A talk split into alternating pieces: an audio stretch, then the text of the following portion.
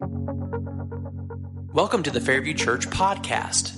At Fairview Church, we are dedicated to reaching our neighbors with the true freedom found in full surrender to Christ. To find out more about our church, including service times, location, and current sermon series, please visit us online at www.myfairview.org. Amen. There's joy in the house of the Lord today. What an opportunity to just come together and worship. Man, I just love Devin, love, love this whole team that gets up here and, and leads us in praise each week. So why don't we just give them a hand of applause? Because man, the Lord is, the Lord is good. He has gifted us here with such incredible, uh, such an incredible family. Uh, my family is here today. For those of you who don't know me, my name is Dan. My wife Julie is there in the front. A couple of our daughters made it to service, and a couple of our boys are back with the littles. Uh, been here for many years. I'm not on staff, and I'm not a normal part of the preaching rotation. Uh, in fact, when Pastor Devin a few months back introduced himself, he did so as the third stringer. Well, if that's the case, then I've just been called up from the practice squad this week. So uh, bear with me. Uh, in fact, the last time that I that I did preach a sermon here at Fairview was August of 2010. my family was in the, I'm sorry, that wasn't 2010, 2020. Uh, my family was in the States uh, uh, on a furlough from our uh, mission overseas at that uh, time. And many of us will remember our world was in a bit of turmoil uh, at that period of uh, history a few years back. Uh, not only our world, but even our pastor was undergoing some uh, significant health setbacks and difficulties that he would only later discover was actually cancer operative in his body. And I preached a, a message at that time that I think was aptly titled Living Confidently in Times of Uncertainty. But I had no idea when I preached that message just how prophetic it would prove to be in my own life. As soon thereafter, my family would enter into a season of incredible uncertainty, and we're still living in that space to this day. You see, we had returned to Israel in December of 2020, and we had entered into a time of relatively fruitful ministry. In a lot of ways, it was a time of flourishing for my family. The Lord was opening up doors for us to uh, serve Him and to help develop the community of believers in North Israel. So we fast forward a few months in the spring and summer of 2021, I was working in discipleship with a few young believers and other seekers, and we would just have many discussions. Uh, among them would be the topic on suffering. And I would field questions from these young men such as, Dan, shouldn't Christians be exempt from sickness and pain? Isn't it God's will that we would be healthy? Why would a good God allow his people to suffer. And on and on the questions went. And so I would unpack for them what I believe to be the biblical teaching on suffering. I would, however, always give the disclaimer that I, who at that time was 38 years old, I had never really experienced suffering to the degree that any, many of my heroes in the faith had. Any suffering that I had undergone really was a result of my own foolishness in my rebellious youth and young adult years. But uh, many of my heroes in the faith, whether these are heroes found in the pages of Scripture or in the annals of church history, there is something that bound these stories together, and it's that each of them had undergone some incredible adversity in their lives. They knew what it was to experience the cross on the way to receiving the crown. And I, and I knew this to be the case. I would read their stories and I would marvel at the stories and I would give God the praise for the way He'd provided endurance and the way He had sustained the faith of these men and women of God. But I did think somehow that I must be exempt from such hardship. Paul David Tripp, who is a pastor and theologian of our day, he had some very significant health setbacks in recent years. And in 2018, he wrote a book on suffering. And I thought the introduction to that book would be a, a fitting introduction to this sermon today. So it's a longer quote. I'm going to read Tripp's words here. He writes, It was a surprise visit by an unwelcome visitor, like it is for so many sufferers. I didn't know that day that Mr. Hardship would knock on my door, barge his way in, and take residence in the most intimate rooms of my life. And I didn't have any idea how his presence would fundamentally change so many things for the long run. I watched him go room to room through my life, rearranging everything, wondering what things would be like if and when he finally left. If I could have, I would have evicted this unwanted stranger, but I failed at all my attempts to boot him out the door or deny that he had taken residence in my life. I spent way too much time trying to figure out why he had knocked on my door and why he had chosen this particular moment but I never got clear answers to my questions. Once I realized that I couldn't kick Mr. Hardship out of my life, I gave myself to trying to understand how to live with him or around him. His presence made me feel like an actor in a drama where everyone had a script but me. I felt unprepared and unable, not just the day he first entered, but day after day. Sure, I had known that Mr. Hardship was out there and I had heard the stories of how he had entered other people's doors, but somehow I didn't think it would happen to me.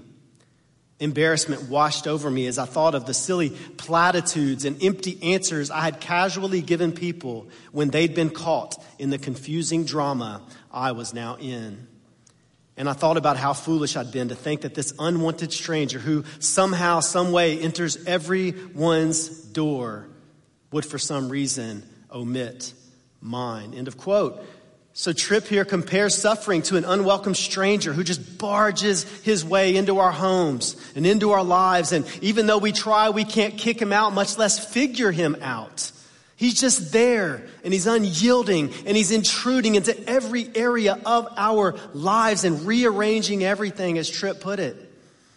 I know I can feel that. Maybe some of you here today can identify with that. Doesn't Mr. Hardship just seem to pick the right time to show up in our lives? Right when everything seems to be going well, when we are flourishing, in he barges. So, what do we do with that? I'm hopeful today that the Apostle Paul can help us at least partially answer that question. If we know Paul's story, we'll remember that he too once had a very promising career. He had, as Saul of Tarsus, studied under one of the preeminent theologians and Bible scholars of his day, the Rabbi Gamaliel in Jerusalem. He had been entrusted with a position of prestige and authority. He was well known and, his, and respected, and his career was, in fact, on the up and up. This was, of course, before Paul had his revolutionary encounter with the risen Lord Jesus. And from that point on, everything changed. When Paul came to Jesus, the Savior did not promise Paul a better life now. Instead, we read in Acts 9 16 that Jesus promised that I will show him, that is Paul, how much he must suffer for the sake of my name. And not only that, but later in Acts 14 22, we learn that Paul's ministry was characterized as he went from church to church, strengthening the disciples by encouraging them to continue in the faith and telling them it is necessary that through many hardships we enter the kingdom of God. You see, friends, for Paul and for disciples of Jesus, suffering is a necessity. It is something that has already been written into our stories. And as we read in the narrative of Acts, of course, we read numerous accounts of the types of hardships Paul endured. And then he unpacks and elaborates uh, on those in some of his letters, and particularly so in the most transparent and personal of all of his letters, which is Second Corinthians. That's where we will be momentarily in chapter 1, verses 3 through 11. As we turn our attention to that text, my goal today is that from this passage, as well as from some observations from this season of suffering for my family, we'll see that God is at work in myriad ways, five of which, with God's help, we're going to look at today. I'd like us all to stand now in honor of reading God's word from 2 Corinthians 1. Paul writes, Blessed be the God and Father of our Lord Jesus Christ the Father of mercies and God of all comfort, who comforts us in all our affliction, so that we may be able to comfort those who are in any affliction, with the comfort with which we ourselves are comforted by God. For as we share abundantly in Christ's sufferings, so through Christ we share abundantly in comfort too.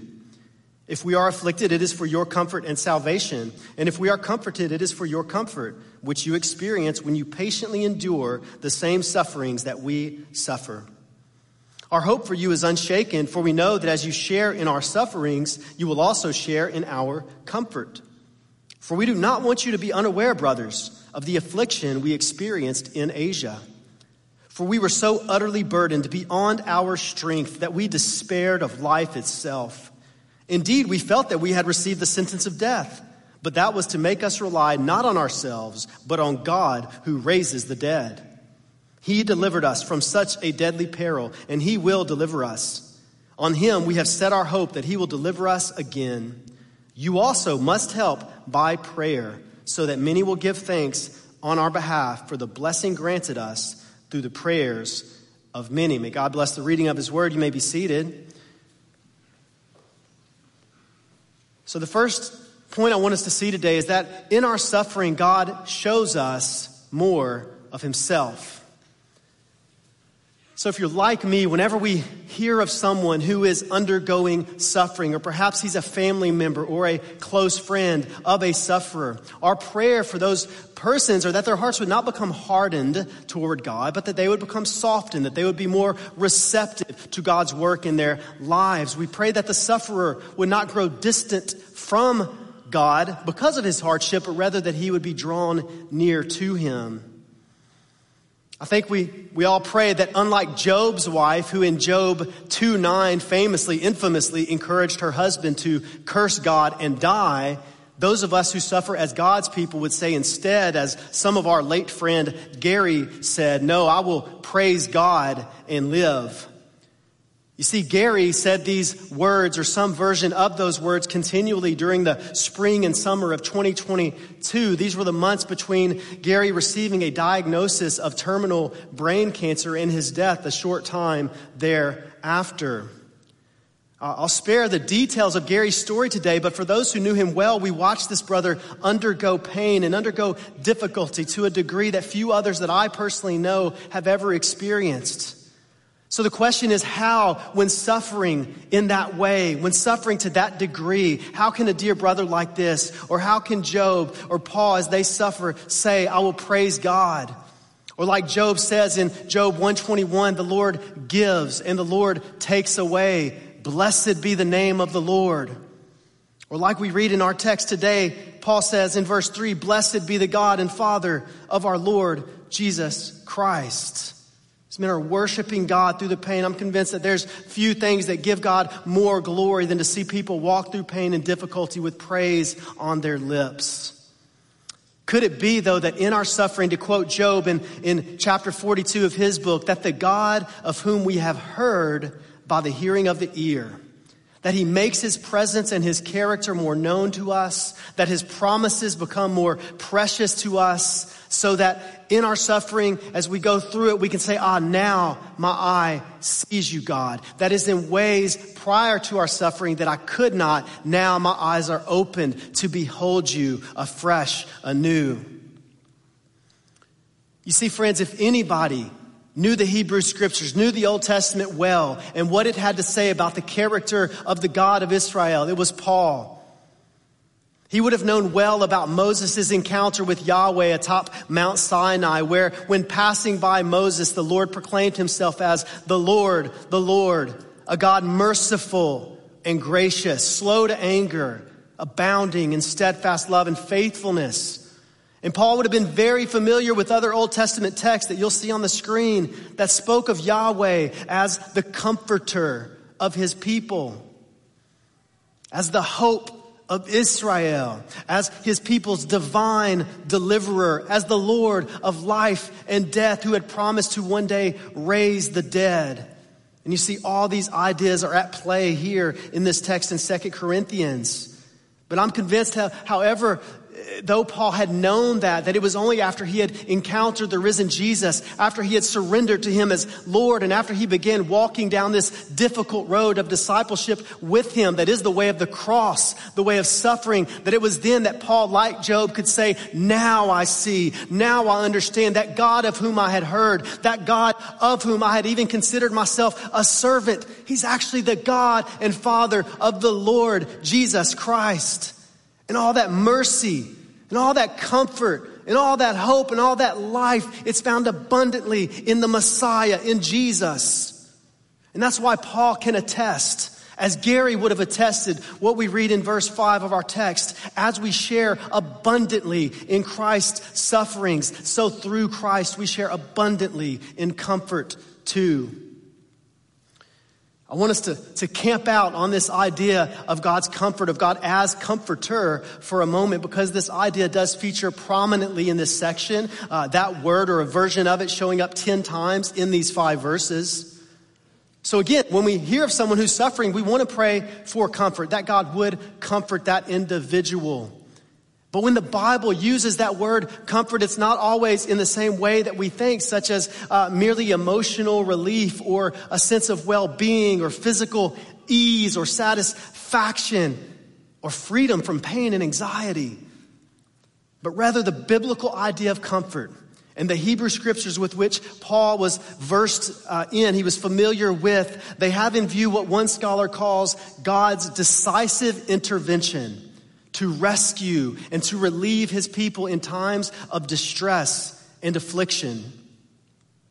So, this God of comfort, to whom Paul is directing his praise here in our text, he's the rescuer. He's the divine deliverer who has come again and again to the apostles' aid and to his people's aid in their times of greatest affliction.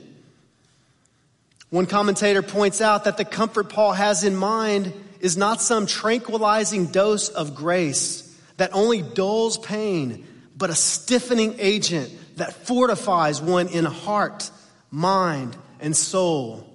God's comfort strengthens. So in our suffering, God is showing us more of himself as we've seen. And, and as he shows us, us more of himself, and particularly see, as we experience him as our divine comforter, he is also strengthening us for service to others, which is point two in our suffering, God strengthens us for service. Now, to be sure, there is no mention in this, in this passage, in these verses, uh, of the word strength for service. In fact, the only place you find that word strength is in verse 9, where Paul says that he despaired of it. However, what we do see in this text is something characteristic in all of Paul's writings, and that is a deep an abiding concern for God's people. Specifically, uh, Paul is communicating this awareness that all that he is undergoing, the affliction he's enduring, as well as the consolation that he is receiving from the Lord in the midst of this hardship, it's all for the sake of God's people. You see that in verse 4. God comforts us in all our afflictions so that, there's the purpose clause, we may be able to comfort those who are in any affliction. And in verse 6, if we are afflicted, it is for your church, your comfort and salvation. So Paul's able to identify a greater purpose behind his suffering. We should be able to do the same. In this case, he says explicitly that purpose was to minister comfort and to provide salvation for those to whom Paul is ministering.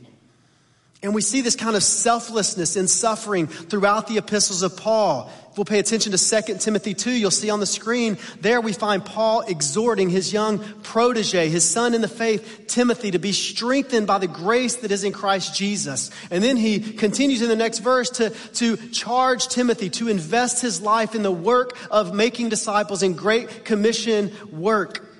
And then in verse 3, he invites Timothy to share in suffering as a good soldier of Jesus Christ. And he reminds him in verse 10 that all the suffering and the pain that you go through, Timothy, it's for the sake of the elect, that they may obtain the salvation that is in Christ Jesus with eternal glory. So I'm contending today, that, that there is a spiritual, a supernatural strength that we obtain that is forged in the furnace of affliction. That it's granted as a gift by God's grace and it enables us to serve His people with greater compassion and with greater concern for their souls. Friends, it wasn't many months ago that a number of us sitting here today in this sanctuary attended the funeral of Angie Colvin. She was 34 years old, just eight months older than my wife, Julia, when she succumbed to cervical cancer after a couple of years battling the disease. And if you guys will remember at the funeral, after Pastor Brand had spoken, he opened up the mic for family and loved ones of Angie to come and share their memories of her. And, and a young woman stepped up to the microphone, someone who'd known Angie for a number of years, including years before Angie had come to give her life to Jesus. And this friend of hers shared about how Angie had faithfully shared with her the love of God. She'd shared about, um, about the goodness of God through her difficulty. And this friend testified that she had originally been dismissive of Angie's newfound faith in favor of her own apparent new age practices and beliefs. But ultimately, Angie's love for Christ, her deep trust through these challenges, it compelled this one time faithful New Age adherent to give her life to Jesus. And as she stood here, she testified of that faith. And she had told us that one day prior to the funeral, which was eight days after Angie had passed, that she had been baptized. I don't know about you, but I hear that story and I'm humbled. I'm humbled by that story. I hardly knew Angie. In fact, I, I maybe have had one or two conversations with her, but her life impacted the eternal destiny of at least one soul. It's impacted my own life in ministry, such as I'm sharing it with you all here today, and I've shared that story on other occasions. I'm also humbled to witness my own wife who, throughout this battle with breast cancer that she continues to endure, she has said time and time again, in one way or another, she said to me, Dan, it's all worth it. If my dad, she would say about her father, comes to put his trust in Jesus. If my little brother, Dan, if one of your siblings, Dan, if our unbelieving friends in the Middle East or in Middle Tennessee come to put their trust in Christ, then it's worth it. To be able to say that, to be able to live, to live that way in the midst of a battle for your own survival, that requires no small amount of strength, of supernatural strength from the Lord and a great deal of selflessness. As I mentioned before, and as we've seen in these passages, Paul truly was a selfless sufferer, and he, his suffering was modeled after the most selfless sufferer of all, our Lord, Jesus Christ. John Piper has a little booklet called Don't Waste Your Cancer, and in it he writes, That is the kind of heart God is aiming to create when we suffer. A deeply affectionate, caring heart for people. Don't waste your suffering by retreating into yourself, which is what we are inclined to do. I am. That's our, our sinful nature. We point it back inward. We have pity parties. We do that, but God wants us to move out. That's the type of strength that I'm talking about. When we're strengthened for service, we move out toward others. It's a strength that is provide for us bountifully during times of our greatest physical or emotional weakness. And it's a strength, I would contend, that often comes from our much needed realization of our own insufficiency, that in our affliction, God is faithful to strip us of this delusion of self sufficiency. And that's a good thing, and that's my third point. In our suffering, God strips us of our self sufficiency. We see that in verses 8 and 9. You see, because this, these efforts that we make at autonomy, or this effort we make of putting our trust in ourselves and in our resources and abilities that are so severely limited, guys, this is our greatest liability. And here in these two verses, what we witness is Paul beginning to give the Corinthians a glimpse into some of the suffering that he has undergone, but it really is just that it's a glimpse. Paul doesn't unpack in any detail here what exactly he has undergone, the precise nature of the affliction. Maybe these guys in Corinth were already aware of those details. I don't know. All we can do is speculate, and many scholars have suggested that what Paul is referring to here are persecutions that he had undergone in Ephesus. We can read about those in the book of Acts, chapter 19. That is possible. But the fact remains that he doesn't specify here. But what we do know is that wherever exactly in Asia Minor that these afflictions took place, and whatever those specific circumstances were, the suffering that Paul endured was severe. Just look at the way he describes it there in verses 8 and 9. He calls it a burden beyond his ability to bear. He says it led him to despair of life itself. It was as if he had received the sentence of death, and it was as a deadly peril that required divine deliverance. I hope we can get a sense of the weight of that burden that Paul was carrying. Maybe some of you have felt that way before. Maybe some of you feel that way today. I know that I've had numerous mornings, and I've shared this with others recently, where I wake up and there is a weight that sits right here on my chest. And, and, I can't carry that. So I have to get out. I have to walk around my neighborhood. I have to cry out to Jesus, take this. That you who took my burden on the tree, take this burden from me now because I can't carry it. Maybe you feel like today you can't muster the strength to carry whatever cross the Lord has laid on you. Maybe it just feels like life itself is hanging in the balance, or maybe it's the life of someone that you love. You know, until about 17 months ago, a little less than that, I hadn't felt that way, but then when we got that phone call from this Arab Israeli breast doctor in North Israel, he called us to, uh, called Julia and myself, summoned us to come into his office where he would then deliver to us this diagnosis of breast cancer. And I remember pushing little Josiah in his stroller through the streets of Kiryat Shmona, our community in the north. And I had lots of hope in my heart. He was six weeks old at that time, Josiah was. And I remember walking into the doctor's office with Julia at my side. It was Breast Cancer Awareness Month. There were pink ribbon decor all over the place. And I remember thinking to myself and saying aloud to myself and to Julia, no chance. Not going to be our story. But then came the gavel. And when that gavel dropped, my heart fell into the pit of my stomach. And I remember that Arabic doctor saying in his broken English, This is carcinoma, you have cancer. And at that moment, I think that I thought similarly to what Job thought in chapter 3 of his book what I feared has come upon me, what I dreaded has happened to me. In the days following the diagnosis, Julie and I found ourselves scrambling around for follow up medical exams in Tel Aviv.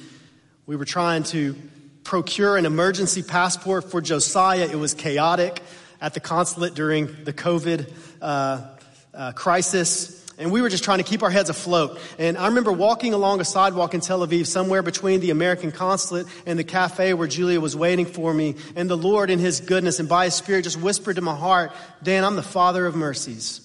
I'm the God of all comforts, which just as a side note here, how important it is that we store the word of God in our hearts and minds. That's why we do Awanas. That's why we do the things we do so that again, when we step into something like this, the Holy Spirit brings those things to our attention that we need to know about God.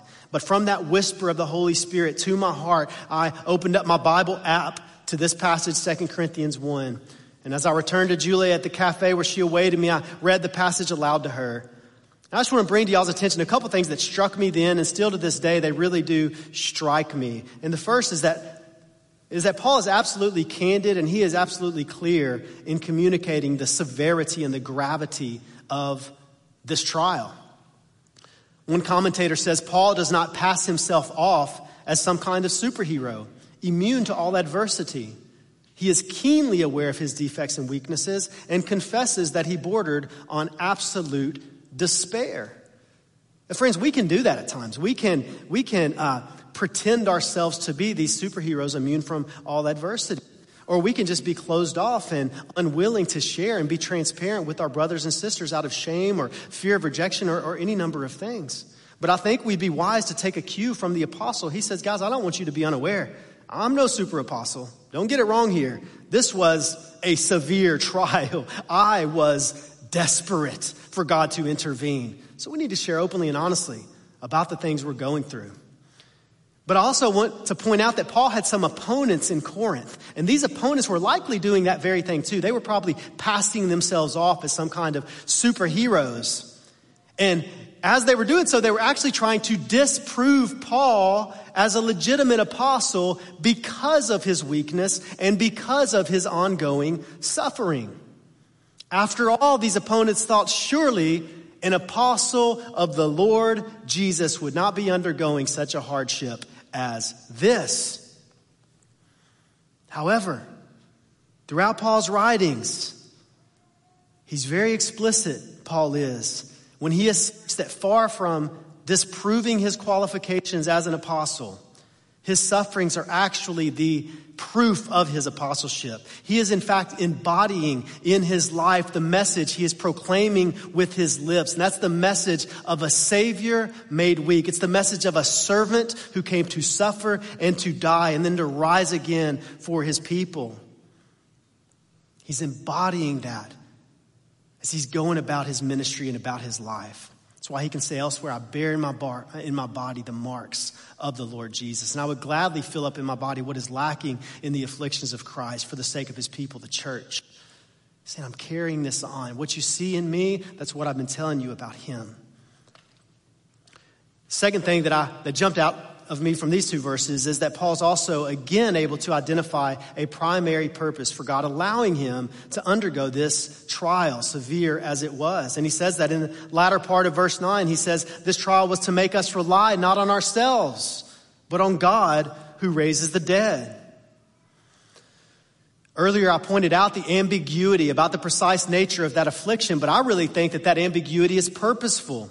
I think the ambiguity is there because the lessons that Paul is conveying to his readers and to us is one that is universally applicable to all sufferers at all times, no matter what is the degree or no matter what is the duration of that suffering. And that lesson is that God is after our trust. He's after our full and complete reliance upon Him alone and His power and His provision.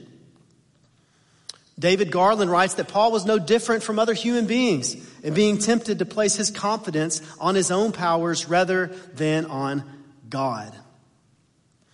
I don't know about you guys, but I can do that too. I place my confidence in my own powers. Uh, I was reminded just as I prepared the message this week, just how deep and how strong these roots are of our prideful self-reliance. And it reminded me, I'm going to give a disclaimer here. I'm a very novice gardener, but it reminded me of the end of last harvest season when my okra plants had long been dead and I had been delinquent in dealing with them. And I go outside and I just remember the frustration that I felt as I, with my own two bare hands, unsuccessfully attempted to root to uproot those uh, from the ground.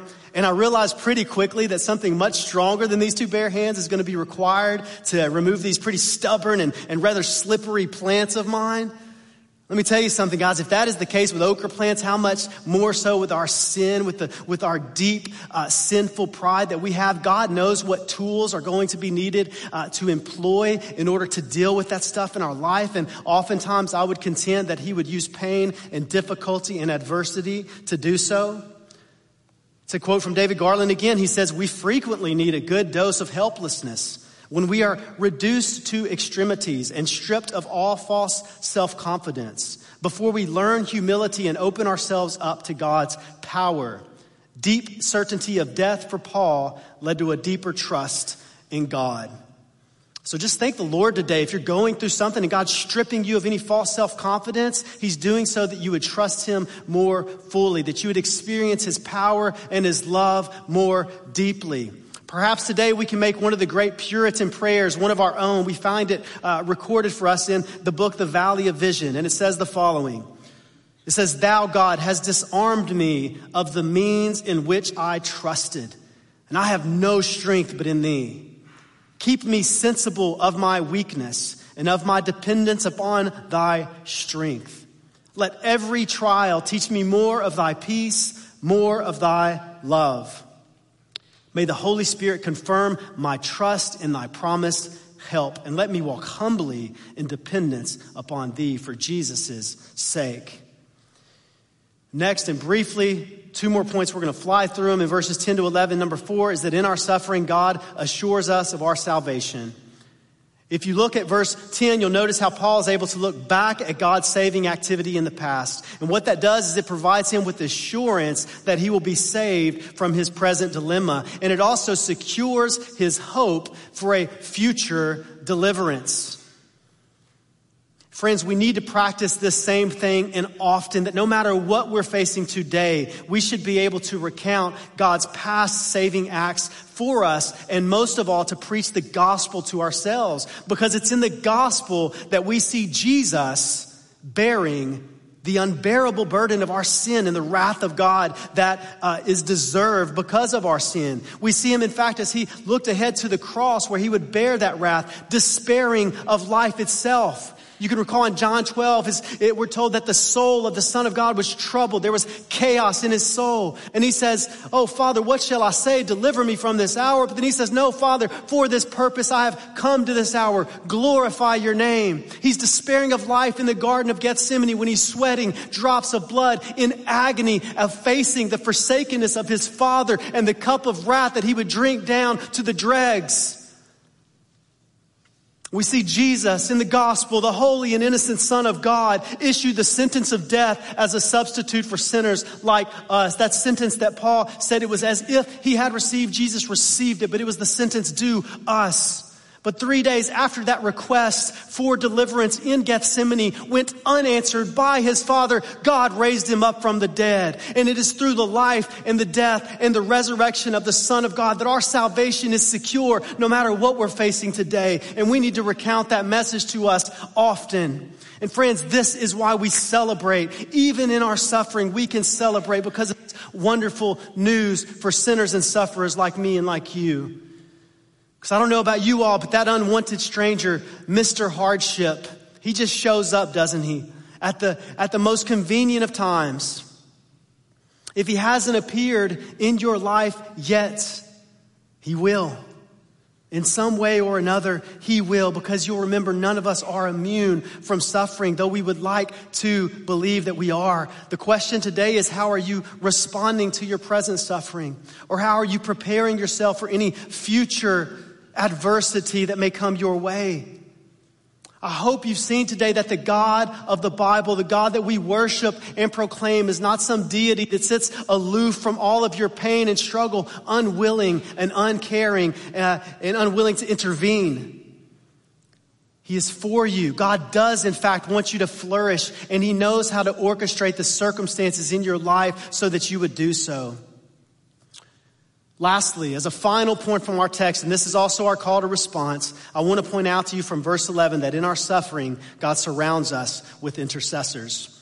You see, Paul absolutely believed in a sovereign God whose purposes could not and would not be thwarted. And we believe that here as well. That the Lord of heaven and earth, He's not surprised by the sufferings and the setbacks in our lives. And He is not dethroned for one moment, but He reigns in His goodness and in His wisdom now and forevermore. Yet in verse 11, Paul enlists the church to pray for him because Paul understands that this is a primary means of grace that God uses for the accomplishment of His purpose purposes in our lives and on this earth.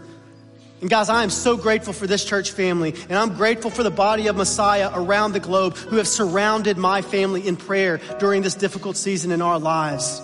And that's what we are here to do today. Whatever you're going through, we're here to surround you. We're here to intercede for you. Jesus himself at the right hand of the Father does so. So today, respond to whatever the Holy Spirit may be doing in your heart right now. He is at work.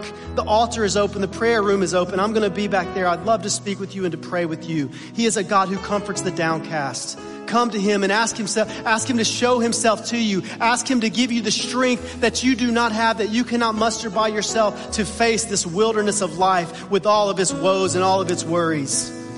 And maybe some of you here today, you're carrying the greatest burden of all and the sentence of death is upon you because you're carrying the burden of your sin where you were not intended to carry that. Come to Jesus today. Come to Jesus, I beg you, if you have not done so, and cast that burden upon him, and he will provide for you comfort unthinkable, hope undying and life evermore. Let us pray. Father in heaven, we worship you. I thank you for this church. I thank you that you love your church. I thank you that you are good and wise and sovereign and that you are our king and that you are our friend and that you are our father.